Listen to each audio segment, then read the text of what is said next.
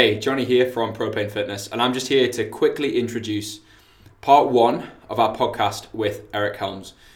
We've chatted with Eric multiple times before on the podcast, but this one is easily the best podcast we recorded with him.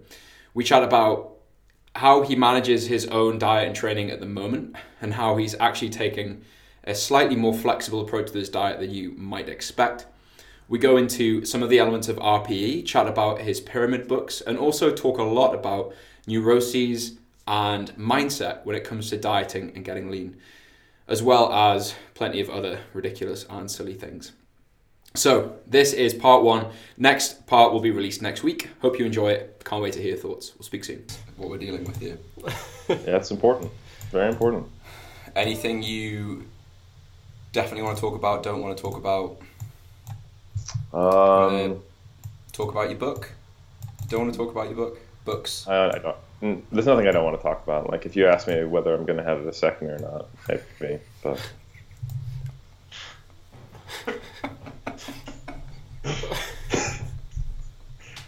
okay, could open with that just to just to get, get it out of the way. about that. Yeah. Well, that's what everyone will be thinking. They're like Eric Helms' new podcast. I wonder whether they're going to ask him about his vasectomy. Yeah. Should we put the light on? Nope. Oh, that's a bit creepy, isn't it? That's okay. What do you think? it looks pretty comfortable for you guys. Just like it's an essay. It's...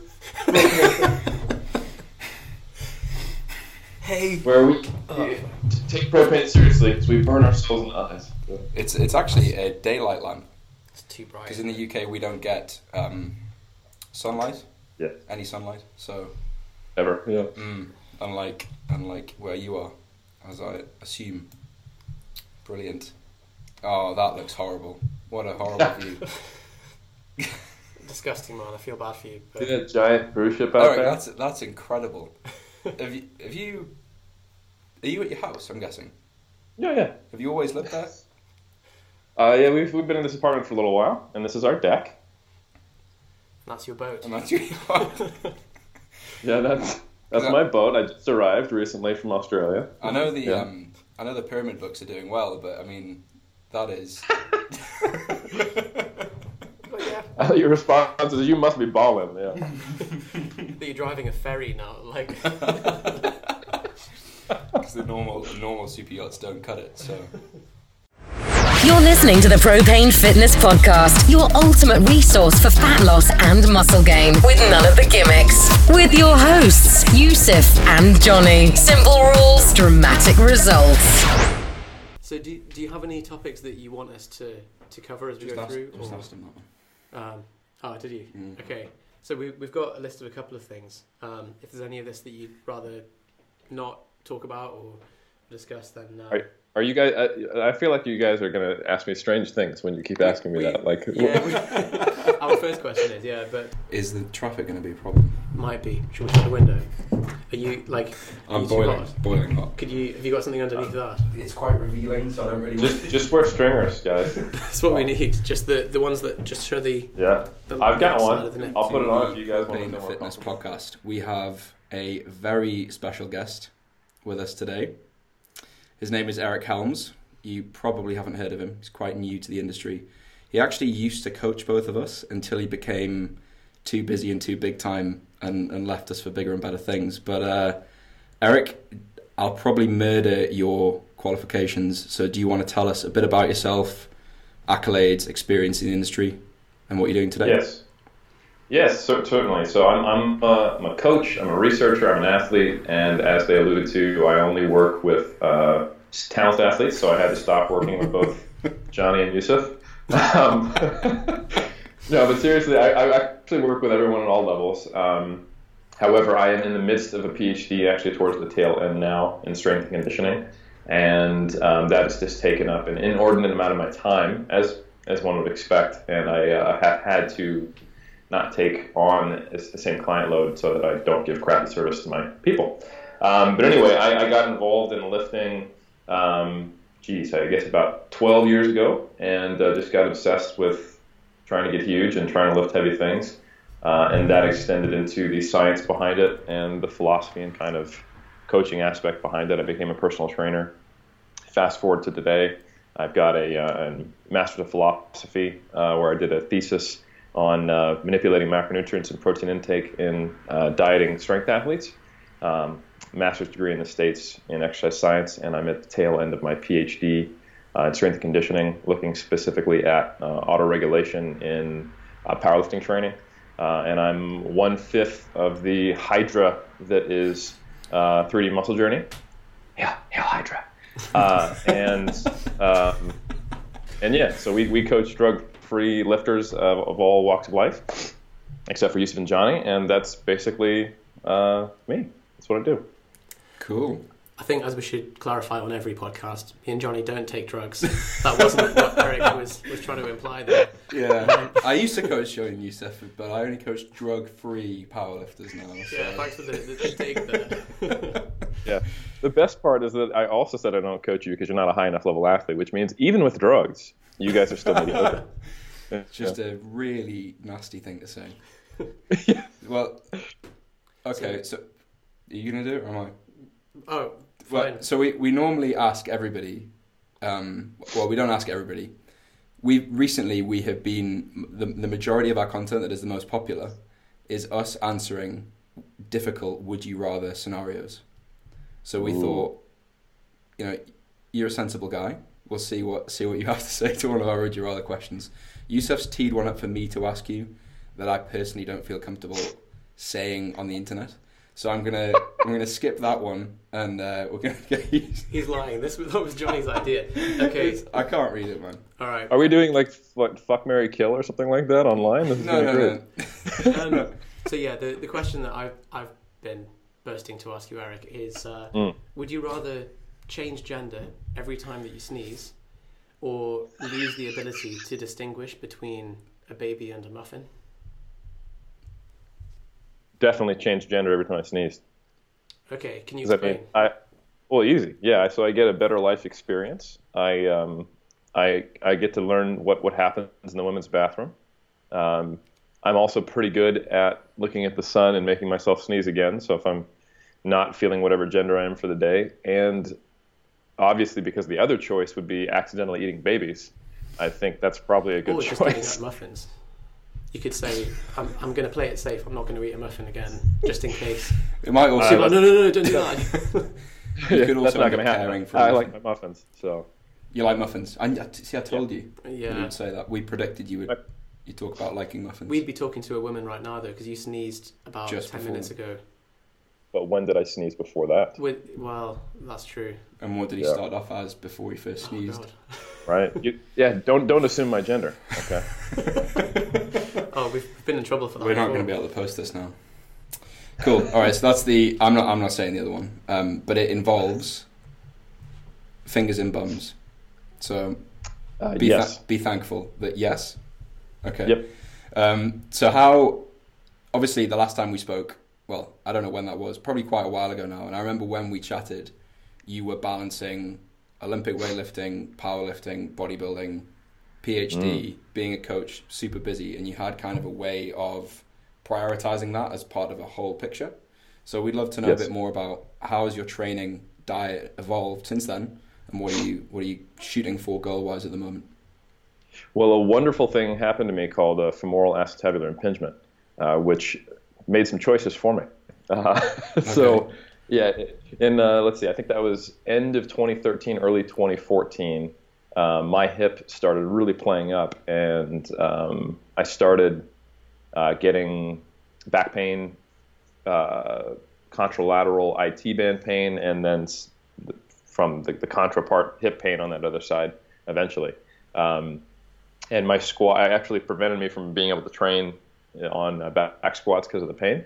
And my squat fell from like uh, 222 and a half down to, I want to say, like not being able to do a rep with 190 without pain. Um, I suspected there was some type of impingement going on, but I needed to get it confirmed. Uh, so I saw, um, I got an MRI done, X-ray done, and I saw. Um, sorry about the ferries. That's just Eric's Eric's yacht in the background. yeah, the books are doing great. Um, no, so yeah, the uh, anyway, so I got it checked out and um, come to find that I had a, a small labrum tear and a what's known as FAI, femoral acetabular impingement, which just means that uh, over time, typically, um, the shape of my hips, which is not necessarily ideal for deep squatting, uh, 12 years of lifting, and, and then including an Olympic lifting, so high velocity, very deep uh, squats on top of um, you know high hip angle, heavy loads like low bar squats. Um, it degenerated, not really degenerated actually, it generated um, bone spurs on, on the neck of my femur and the lip of my uh, my hip, my acetabulum, to where they started contacting one another and damaging uh, the labrum. Um, so yeah, I've actually switched at this stage completely to doing front squats, which allow me to hit depth with a straight back angle, so I'm not impinging. Um, and I, the last powerlifting meet I did was in June, which went pretty well. I still squatted 222 and a half, so I've been able to basically maintain strength, uh, but not improve it at all. That, that, you know that's basically two years of squatting the same loads. Uh, but my bench is, is, is, doing well. So I benched uh, I think 150 in that meet, and I've done 152, 155 in training. Um, so really, I basically I basically train like a power lifter who doesn't know that you're not allowed to put the bar on the front of your body. you, you back squat back squatted in the meet though, right? Yes, I did back squat in the meet. I was I've been able to um, basically when a meet comes around, I can get away with about three or four heavy uh, low bar sessions uh, where without causing any damage or any pain really. I don't know if I'm causing damage. I probably am.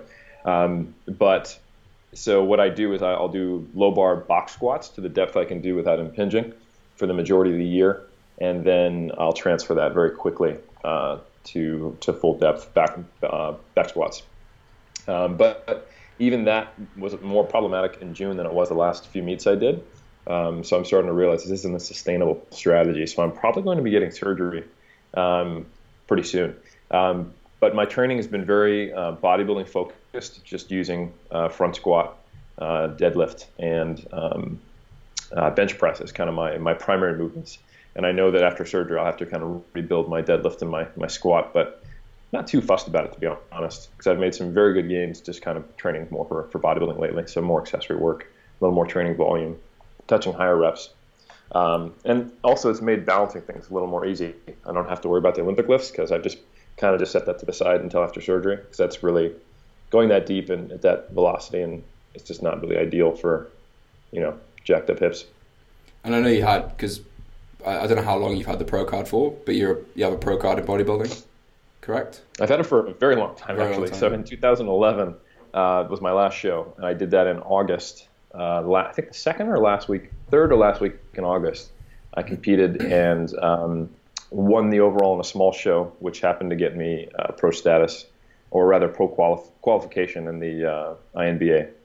Um, so my plan is once the PhD is over and done with, to actually make my pro debut, um, and uh, yeah, hopefully get on stage with the rest of the 3DMJ crew, who are all uh, not just pro qualified, but actually pros who compete as pros. So uh, that would, be really cool to get on stage with the guys. That's been a long time since that. Awesome. So you're going to take things more towards the bodybuilding side for now, then? yeah, I would say so. Um, I think I've, I've, I'm also kind of right in between the 93s and the 105s. Like I have to, the last year or so, I've had to cut weight to make the 93s. Um, sorry about all the.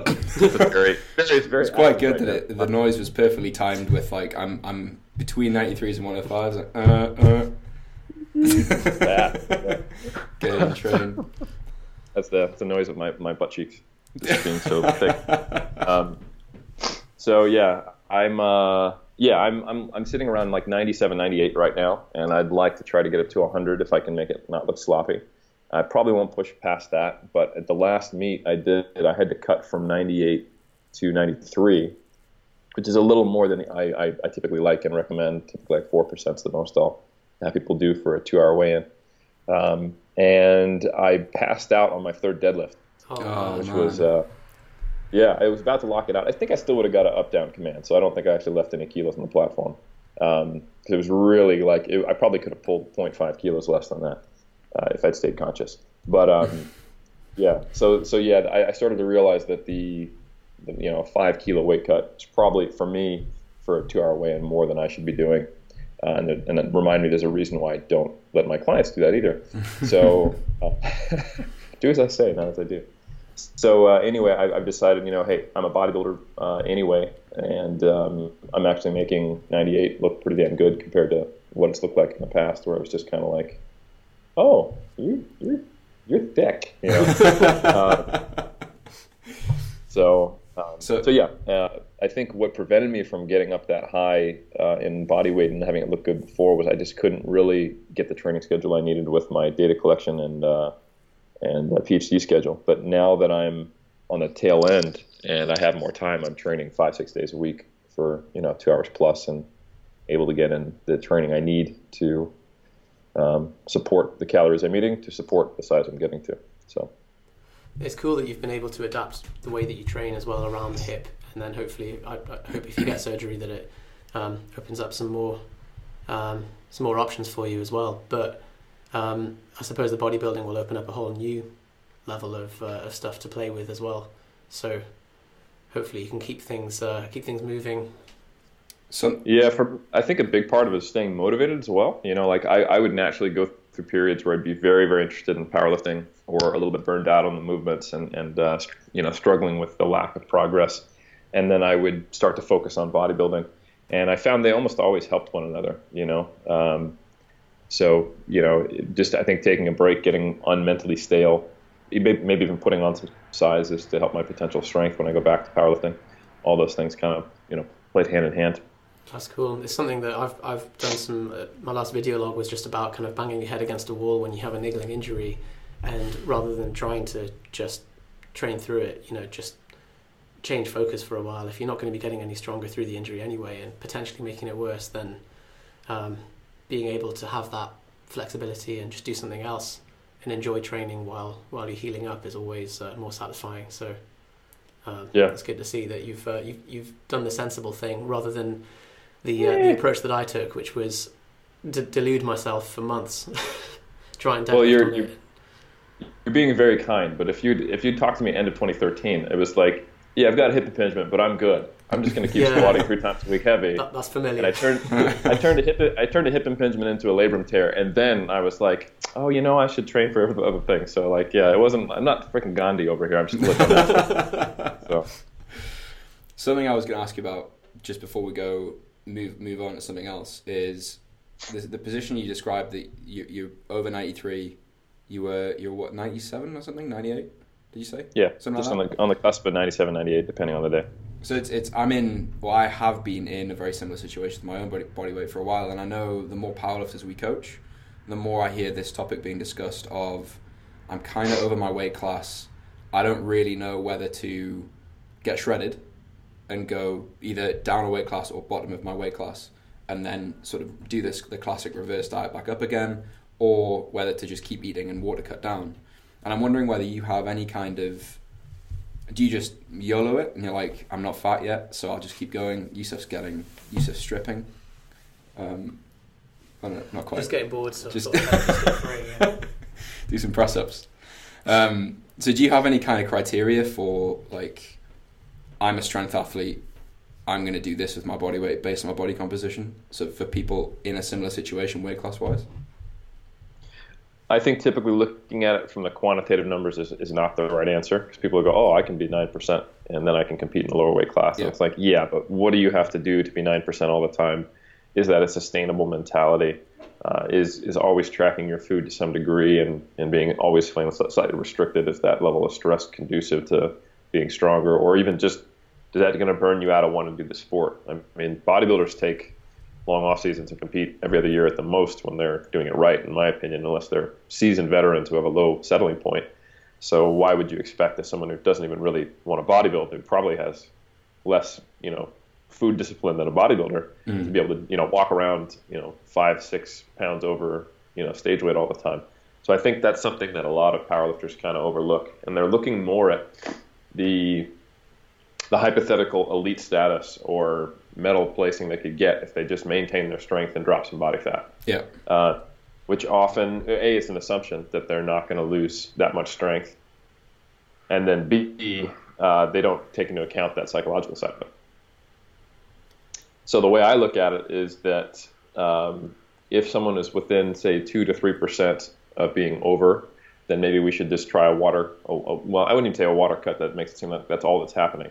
Uh, but you know, manipulating carbohydrate, sodium, water in a one to two week period tops uh, before each comp, uh, and experimenting, trying to find the right formula that minimizes any kind of detrimental effect to performance on the platform uh, as a way of making weight, with the understanding that if the person is not an older, experienced lifter, um, that they may end up needing to move up to the next weight class just because you know they're going to keep developing.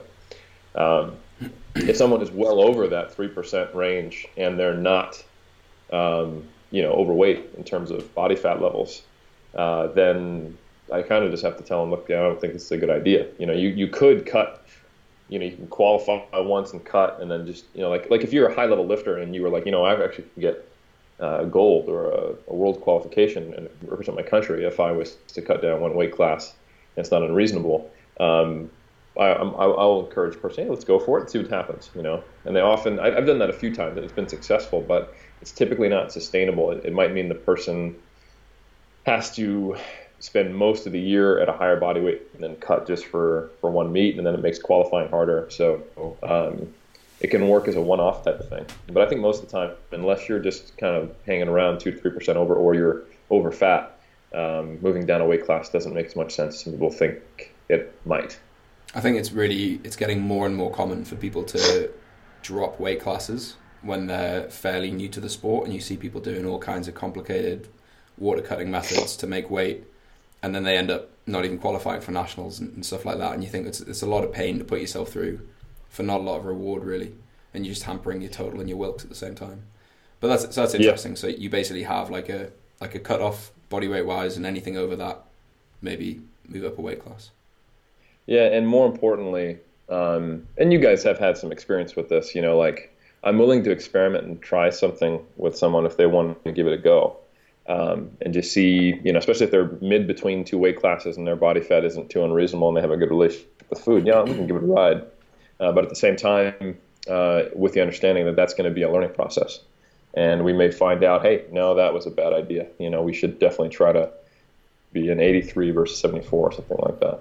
So Eric um, did that with me um, a, a, a couple of years ago, yeah, where I, I, dropped from sort of 82 kilos down to 73.95, so 50 grams under the limit post dehydration, and everything didn't, for a competition. Didn't you weigh 94.1 as well? Uh, didn't you just what? miss it? 94.1. Sorry, 74.1. oh.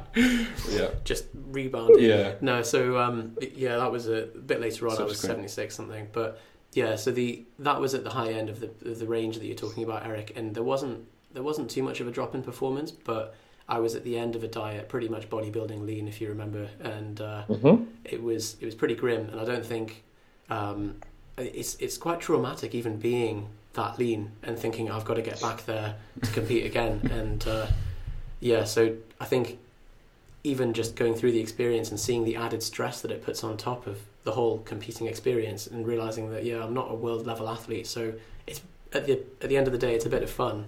And if it's making this whole thing quite unpleasant, just to squeeze out a few more made you quite unpleasant as well. Made me quite unpleasant too. Yeah. So I'm just joking. I actually barely noticed.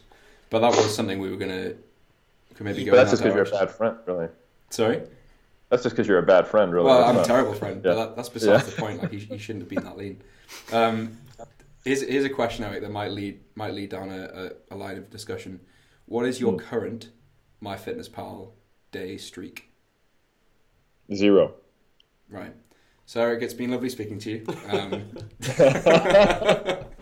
no, so that's it. Because I just you said something of like in, in what you were describing of how you know is tracking your food every day in some capacity the right idea and it, mm. I know that you you tend to have a very flexible outlook on your diet tracking um, and kind yep. of what Yusuf alluded to there of the, the neuroses associated with dieting is that something you're deliberately you're deliberately taking a very lax approach with at the moment yeah and I don't know that lax is, is necessarily the best descriptor because uh, I think that gives the impression that my diet varies wildly and that I'm you know, just YOLOing it. And I don't care if I'm getting in, you know, one gram per kg of protein and all fat for the rest of the day. Um, that, that proper keto, you know, keep, keeping those ketones low.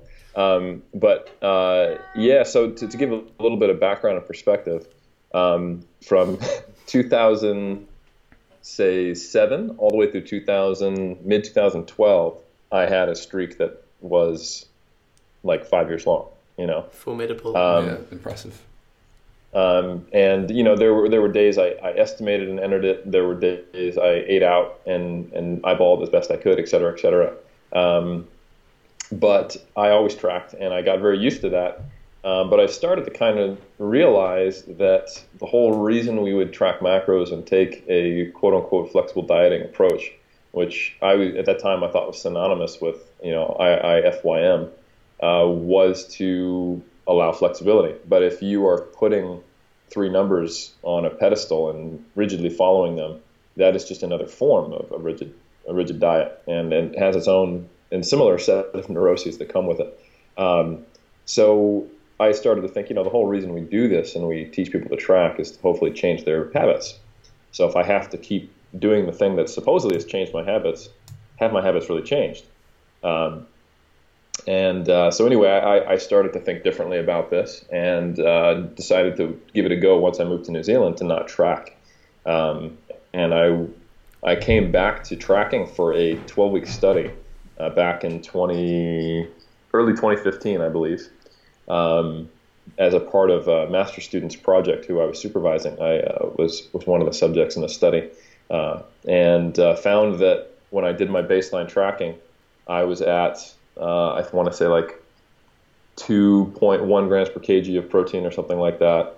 I had I was eating just under 400 grams of carbs and right around 80 to 90 grams of fat, which was pretty much identical to my tracking that I used to do. You know, um, so it was uh, it was it was a good kind of check in to realize that yeah, of course I, I can't really not know what my nutrition and numbers are after five years of tracking and um, it, it comes down to, in my opinion, what is the least amount of variables you can track while still getting optimal results. Um, during contest prep, that might mean you're tracking for a bodybuilder, you know, carbs, fat, protein, uh, hitting a fiber minimum, ensuring a certain number of servings of fruits and vegetables, ensuring adequate water intake, um, and you know, being pretty damn on point all the time and weighing your foods 95% of the time, you know, and uh, the other few times doing your best to estimate it. Um, but for the off season, where your body fat levels are high, uh, you are not going to see decrements in performance just from a 50 gram swing of carbs because it's not a 30 year carb intake. Um, you know, there, there's really no reason and no benefit, and potentially there's a detriment to being uh, that that food focused and stressed um, for for trying to do that. So with my competitive athletes, and, and like I did with myself.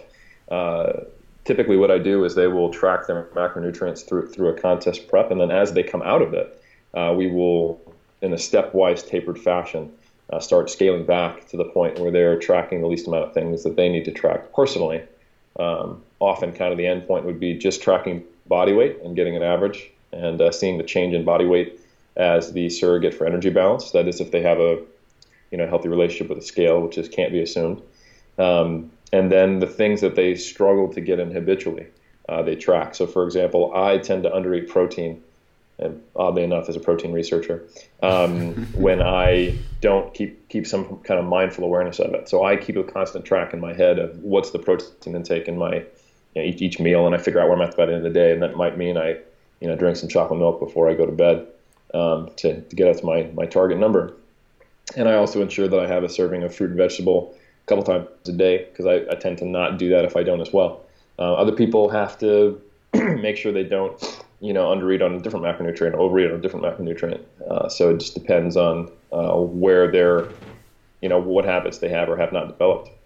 So this is precisely some of the stuff we wanted to ask you about. There's quite a few issues there as well. So you you tracked meticulously for a few years, and then when you switched away, you'd almost develop those sort of behavioral grooves to then still be eating the same targets even without tracking.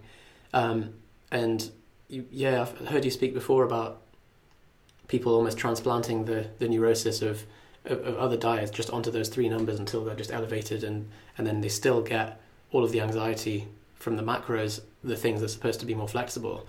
And yeah, we, so we use a similar approach, and I remember you going through that with me of gradually reducing the precision of tracking as well as the amount of tracking.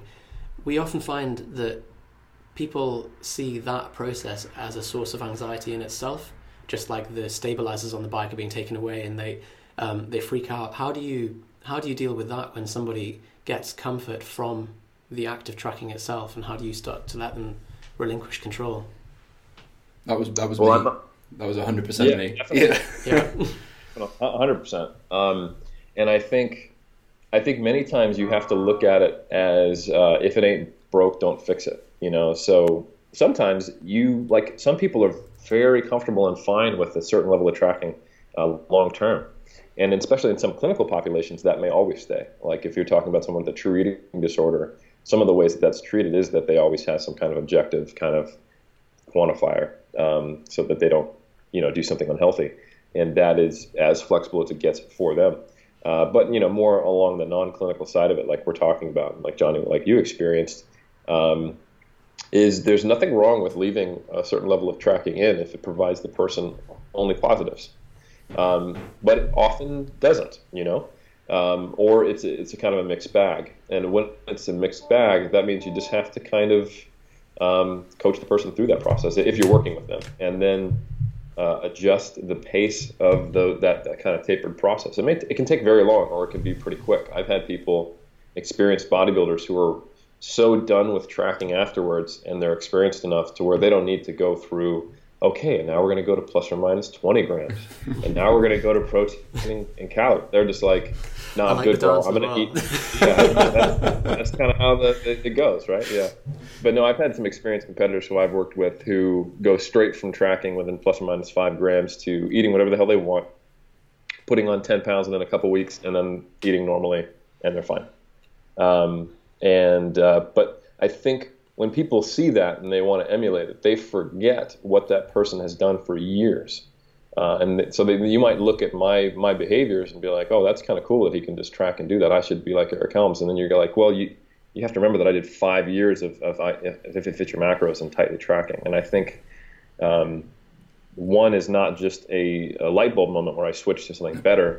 Literally, I only learned how to do from doing that. That's how I can look at foods and know their macronutrient contact content. I um, habitually make better choices. I, uh, I, I don't. I think the only things that I really had to learn was to, or relearn, I should say, would be the sensations of hunger and fullness, which I just stopped paying any attention to. I was just eating by the numbers, and then being able to associate, um, you know, kind of my macronutrient intake and my calorie intake in my head with how full I feel, with how my scale weight is changing over time, uh, so that I can basically by feel know when I shouldn't be ordering the pizza at dinner, mm. but instead ordering you know, a salad with salmon or something like that. Um, so yeah, I, I, would say to get back to your questions, I kind of went on a tangent there. When you've got someone who is struggling with the process of becoming more flexible, a lot of times they need proof. You know, so they need time spent at okay, now we're just doing protein and calories, and after you know three months of them still progressing as normal in training and not seeing any any downside to their their body composition, that's when they get the emotional buy-in, which I don't want to speak for Johnny, but I think that's basically kind of how you experienced it. Was we had to give give it some time. Yeah. So that's everything for part one of our interview with Eric. Hopefully you enjoyed some of the silliness and some of the questions we asked. We'll be touching on the same thing next week, so be sure to check in this time next Sunday for the remainder of our discussion about diet neuroses as well as loads of other interesting things. Okay, we'll speak to you next time.